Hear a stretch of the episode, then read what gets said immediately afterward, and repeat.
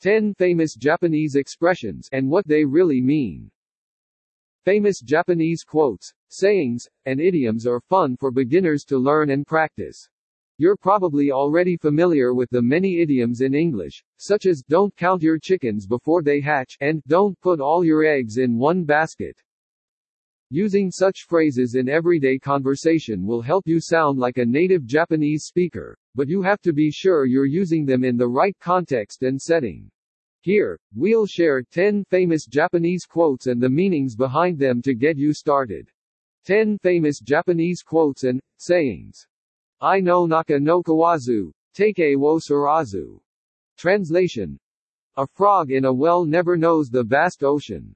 This famous Japanese quote is based on a short tale about a frog. There was a frog who was born in a well. The frog was very proud of the fact that he was the biggest creature in the well. As a result, the frog believed he was invincible, and one day, he made up his mind to leave the well. Eventually, he ended up in the ocean and realized, in the grand scheme of things, he is much smaller than he thought. Like other Japanese idioms, this is a reminder that there are many other things beyond the world you live in, so don't think you're the biggest or the best in the world. Kuchi wa wazawai no moto. Translation. A mouth causes trouble. A similar Japanese idiom is Iwanu ga hana. Both of these Japanese sayings mean essentially the same thing. Sometimes, it's better to be silent. Think of the English saying, Silence is golden. No aru taka wa tsume wo kakusu. Translation. The skillful hawk hides its talons. A hawk is a skilled hunter, hides his talons from his prey.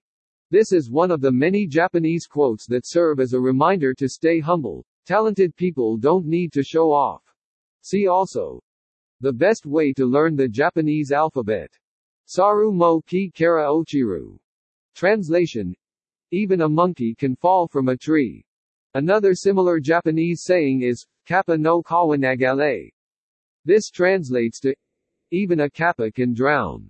Monkeys are great at climbing trees and kappas are skilled swimmers, but monkeys can fall and kappas can drown.